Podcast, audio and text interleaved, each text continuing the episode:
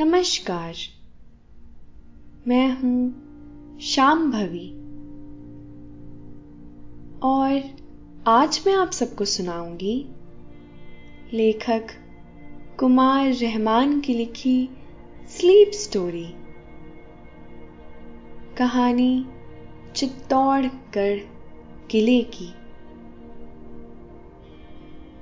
आज आपको लिए चलते हैं राजस्थान के चित्तौड़। आपको रूबरू कराएँगे यहाँ के खूबसूरत चित्तौड़गढ़ किले से, जिसे चित्तौड़ किला भी कहते हैं। इस दुर्ग की गिनती देश के सबसे बड़े किलों में होती है। इस किले में आकर समय जैसे ठहर सा जाता है। पूरी आन बान शान से खड़ा यह विशाल किला ना सिर्फ़ अपने सौंदर्य के लिए जाना जाता है, बल्कि इसकी वीर गाथा भी है। यह रानी पद्मिनी के सौंदर्य और राजा रावल रतन सिंह से उनके प्रेम का गवाह है। बल्कि कई ऐतिहासिक घटनाओं का मुख साक्षी भी है।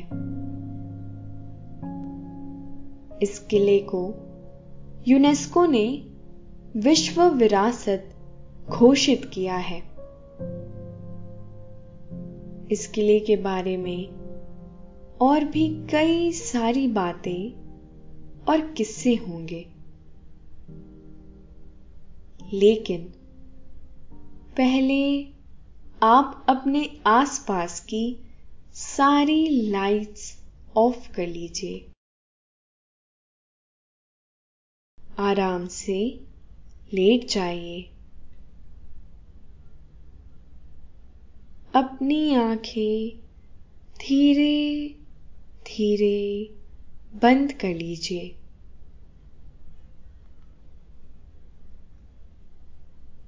अब थोड़ा सा अपने शरीर को आराम दीजिए। थोड़ा और आराम दीजिए। अपने शरीर को बिल्कुल ढीला छोड़ दीजिए। कोई टेंशन नहीं, कोई तनाव नहीं। अपने दिमाग में चल रहे सभी विचारों को, चिंताओं को त्याग दीजिए। एक शांति सी महसूस करिए। सारी नेगेटिव सारी पॉजिटिव विचारों को धीरे धीरे निकाल दीजिए।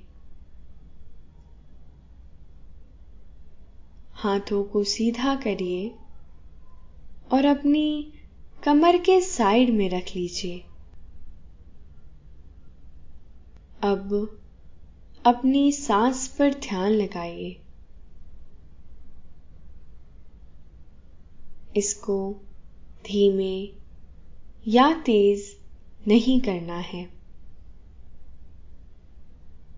बस ध्यान देना है कि कैसे वो आपके नाक, गले में होते हुए फेफड़ों में आ रही है। और आपके फेफड़े फूल रहे हैं। फिर कैसे वो आपके फेफड़ों से वापस गले और नाक के माध्यम से वापस निकल रही है?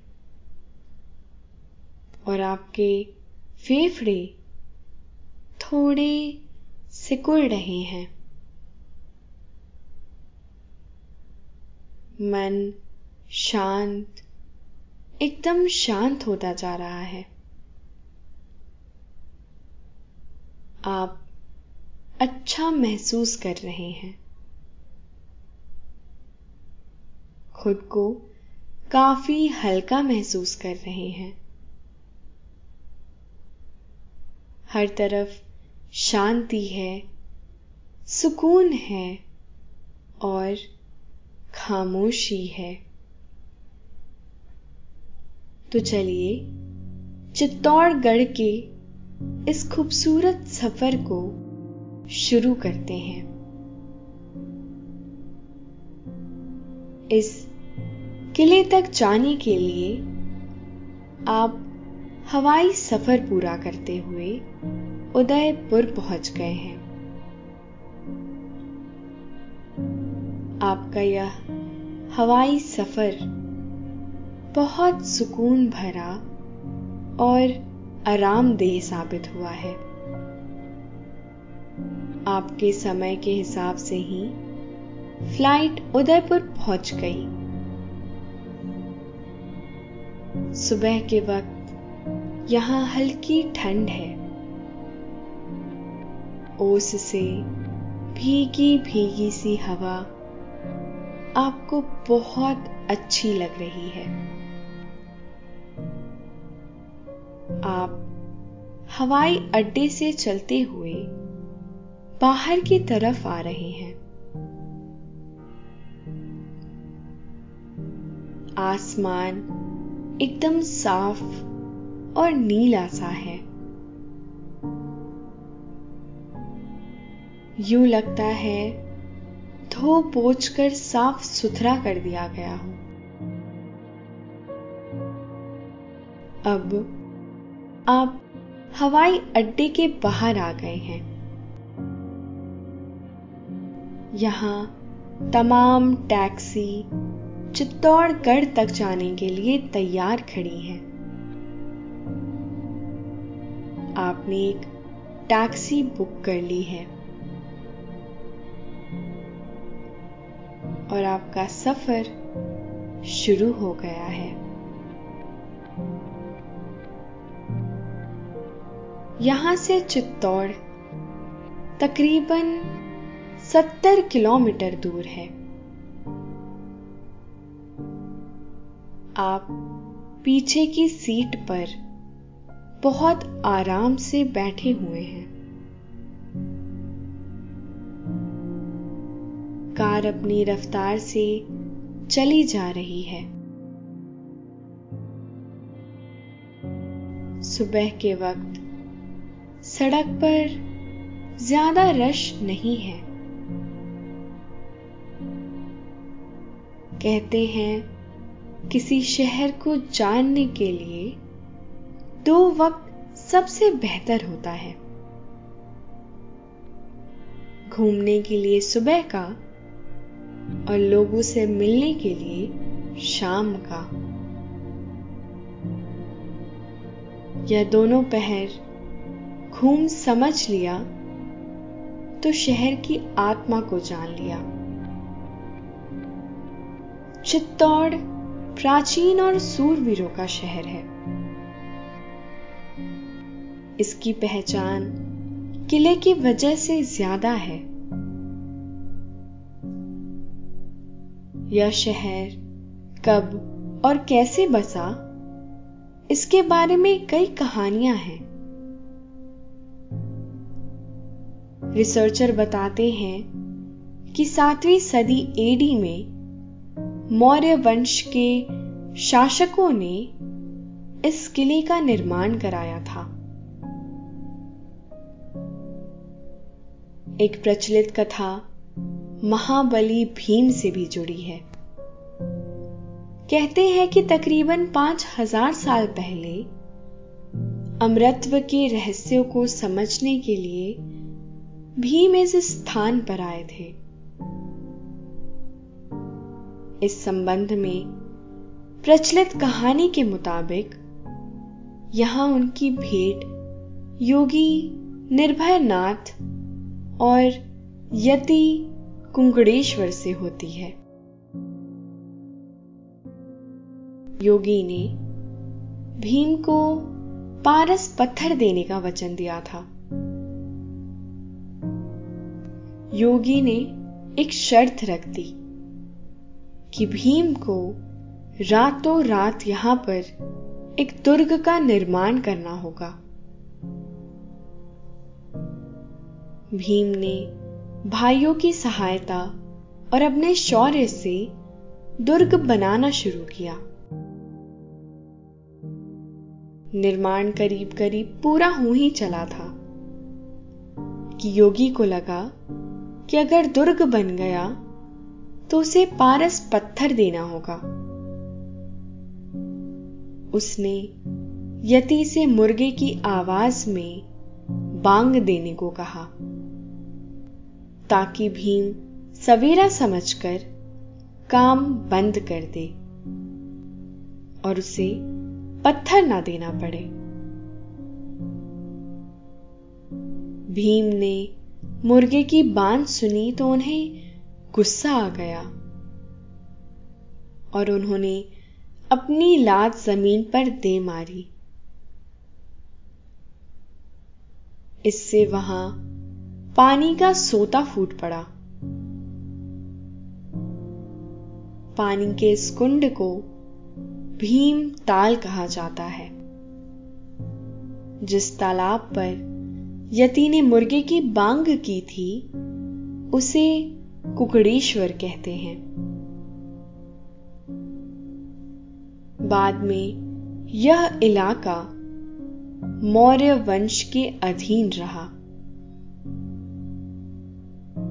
इतिहासकारों के मुताबिक, यह क्षेत्र तमाम राजाओं के हाथों से वक्त के साथ गुजरता रहा।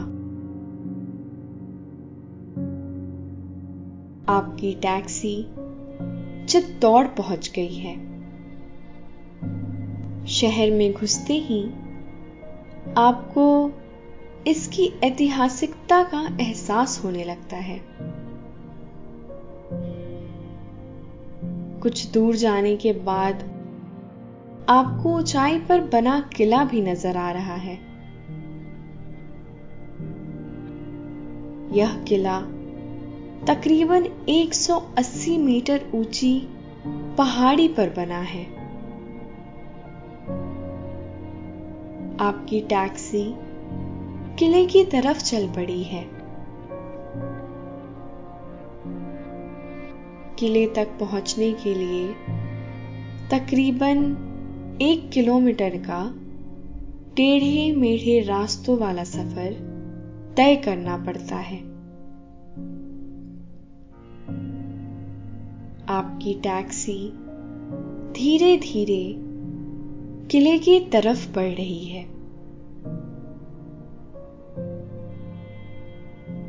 कुछ दूर चलने के बाद ही किले की दीवार सड़क के साथ साथ आगे बढ़ने लगती है।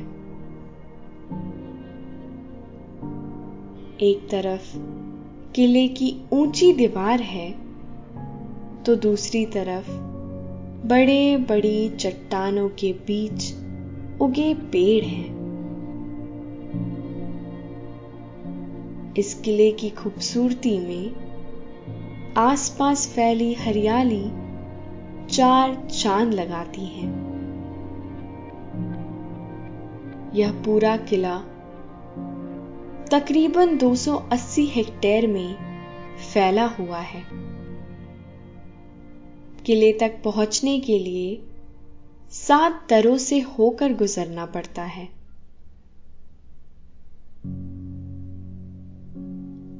यह सड़क चढ़ाई वाली है। इसीलिए आपकी टैक्सी की रफ्तार थोड़ी धीमी है। टैक्सी ने आपको किले में उतार दिया है। आप किले में खड़े किले की खूबसूरती को निहार रहे हैं। आप महसूस कर रहे हैं। यहाँ पर गुजरे इतिहास को, वीरों के शौर्य को। आप चारों तरफ़ देखकर अचंभित हो रहे हैं। ऐसा किला तो आपने अब तक वीडियो में ही देखा था। साक्षात इतना बड़ा और ऊँचा किला देखकर आप अभिभूत हैं।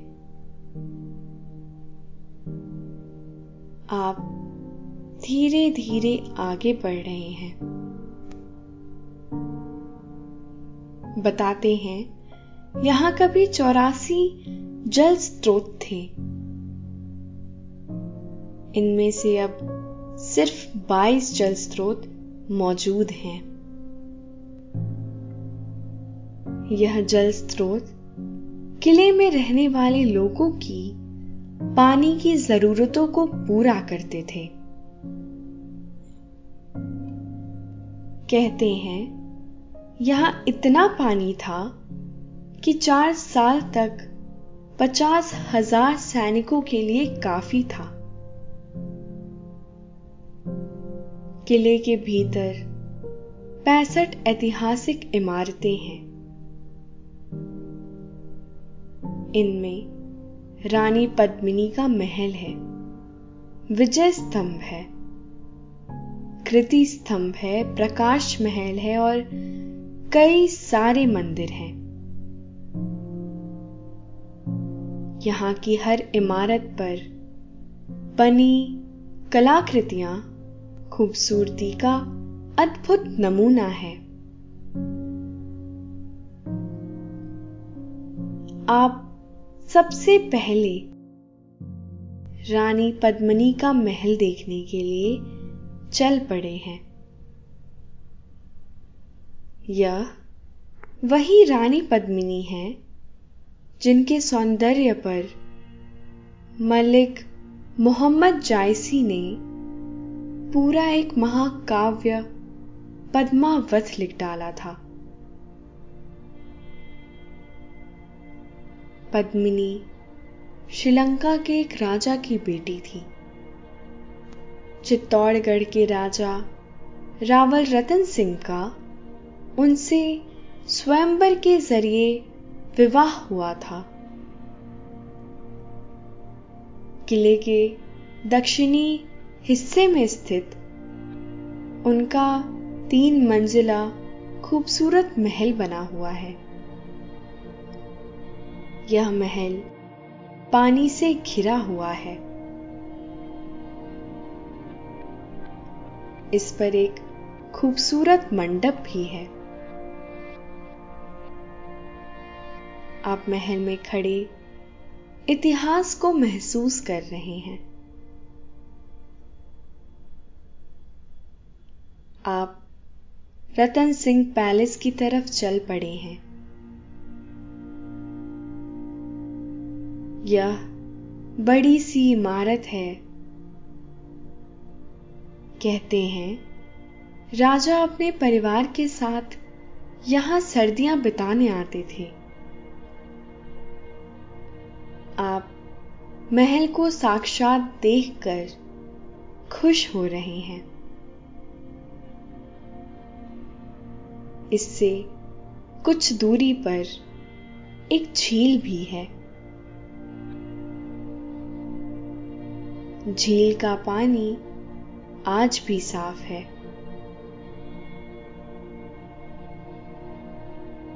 फतेह प्रकाश महल का नज़ारा अद्भुत है।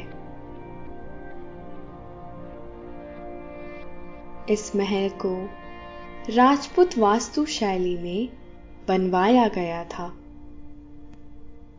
बताते हैं, इसमें महाराणा फतेह सिंह रहा करते थे। यह महल अपने शिल्प, सजावट और सौंदर्य का अद्भुत नमूना है। इस महल को म्यूज़ियम में तब्दील कर दिया गया है। आप म्यूज़ियम में रखे सामान को देख रहे हैं। यहाँ कई मूर्तियाँ, प्राचीन हथियार, कपड़े और पेंटिंग्स रखी गई हैं। यहाँ राजाओं के दौर के क्रिस्टल के खूबसूरत बर्तन भी रखे गए हैं। ऐसे नफीस बर्तन देखकर आपको बहुत आश्चर्य हो रहा है। सैकड़ों साल पहले के क्रिस्टल के ऐसे बर्तन देखना अच्छा अनुभव रहा। आप राणा कुंभा महल की तरफ़ जा रहे हैं। यह महल स्थापत्य कला का बेजोड़ नमूना है। लेकिन अब खंडहर में तब्दील हो चुका है। बताते हैं कि यहाँ पर कई तहखाने हैं। यहीं पर रानी पद्मिनी ने कई दूसरी रानियों के साथ जौहर किया था। इस किले में दो ऊँचे स्तंभ भी हैं। एक है विजय स्तंभ और आप विजय स्तंभ के पास खड़े उसके सौंदर्य को निहार रहे हैं। इसे महाराणा कुंभा ने मालवा और गुजरात के शासकों को हराकर अपनी विजय को इतिहास में दर्ज कराने के लिए बनवाया था। इसका निर्माण सन 1440 में शुरू हुआ था। इसे बनने में तकरीबन आठ साल लगे थे। इसे लाल पत्थर और सफ़ेद संगमरमर से बनाया गया है। इस स्तंभ में नौ मंजिलें हैं।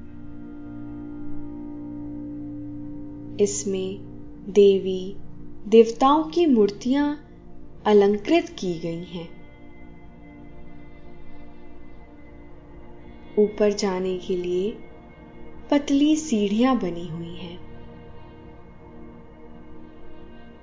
आप सीढ़ियों से ऊपर जा रहे हैं। ऊपर पहुंचकर आपको शहर का खूबसूरत नज़ारा दिख रहा है। यहाँ पर एक दूसरा स्तंभ है, जिसे कीर्ति स्तंभ कहा जाता है। यह विशाल स्तंभ जैन तीर्थकर आदिनाथ जी को समर्पित है। रिसर्च के मुताबिक एक धनी जैन व्यापारी, जीजा बघरवाल और उसके पुत्र पुण्य सिंह ने तेरहवीं सदी में से बनवाया था। यह स्तंभ साढ़े चौबीस मीटर ऊँचा है। यह स्तंभ विजय स्तंभ से भी पुराना है। यह स्तंभ बहुत खूबसूरत है। आप आँखों पर दूरबीन लगाकर देख रहे हैं। यहाँ छह मंजिलों तक जैन तीर्थकरों की ओर ऊपरी मंजिलों में सैकड़ों छोटी छोटी मूर्तियाँ उकेरी गई हैं। यकीनन, बहुत कारीगरी का काम किया गया था। आप स्तंभ के साथ एक सेल्फी ले रहे हैं। अब आप गौमुख जलाशय की तरफ़ जा रहे हैं। यह महासती अहाते के दक्षिण में स्थित है। इसे मंदाकिनी कुंड के नाम से भी जाना जाता है। इस गौमुख से लगातार मीठा और साफ़ पानी निकलता रहता है। इसके नीचे एक शिवलिंग है। उस पर यह पानी गिरता रहता है। गौमुख के करीब ही प्राचीन समिध्वेश्वर मंदिर बना हुआ है। इस जलाशय को काफ़ी पवित्र माना जाता है। यहाँ मछलियों का भी वास है। यहाँ बने जलाशय में स्थानीय लोग मछलियों को दाना डालते हैं। तथा जलाशय के जल को बहुत पवित्र मानते हैं। किले में कई भव्य मंदिर भी बने हुए हैं। आप उन्हें देखने के लिए जा रहे हैं। यहाँ पर कालिका माता का मंदिर है। इस मंदिर को खूबसूरत पत्थरों को तराश कर बनाया गया है। यह मंदिर अपने स्वरूप में काफ़ी भव्य है। इस मंदिर को राजा मानभंग ने आठवीं सदी में बनवाया था। इसमें गर्भगृह के द्वार शाखा के उतरंग, के मध्य ललाट बिंब में सूर्य की प्रतिमा है। लगभग चौदहवीं शताब्दी में शाक्त मंदिर के रूप में यह परिवर्तित हो गया। यहाँ शक्ति और वीरता की प्रतीक देवी कालिका माता की उपासना की जाने लगी। तभी से यह मंदिर कालिका माता के मंदिर के नाम से जाना जाता है। आप तुलजा भवानी मंदिर में दर्शन करने के लिए जा रहे हैं। यह मंदिर भी काफ़ी पुराना है। सोलहवीं सदी में बनवीर नाम के राजा ने कुंभा महल से पहले देवी दुर्गा माता को समर्पित इस मंदिर का निर्माण करवाया था। कहते हैं, बनवीर ने मंदिर बनवाने के लिए अपने वज़न के बराबर स्वर्ण आभूषण दान दिए थे। इसीलिए इस मंदिर को तुलजा मंदिर भी कहा जाता है। यहाँ पर एक कुंभ श्याम मंदिर भी है। आप उसे देखने के लिए मंदिर की तरफ़ जा रहे हैं। इसके अलावा यहाँ पर मीराबाई मंदिर भी है। आप इन दोनों मंदिर को देखकर अध्यात्म की धारा में बह रहे हैं। आप जैन मंदिरों को भी देखने जा रहे हैं। यहाँ पर छह जैन मंदिर हैं। इनमें से सबसे बड़ा भगवान आदिनाथ का मंदिर है। इसमें बावन देवकुलिकाएँ हैं। चित्तौड़गढ़ के किले को देखते हुए आप काफ़ी थक गए हैं। चारों तरफ़ धूप खिली हुई है। किले के अंदर काफ़ी हरियाली है। आप एक घने पेड़ के नीचे पहुँच गए हैं। वहाँ पत्थर की एक बेंच पर आप लेट गए हैं। आपकी आँखें बंद होती जा रही हैं। हल्की हल्की हवा आपको थपकी दे रही है। आप, आहिस्ता आहिस्ता, नींद की आगोश में समाते जा रहे हैं। समाते जा रहे हैं। शुभ रात्रि।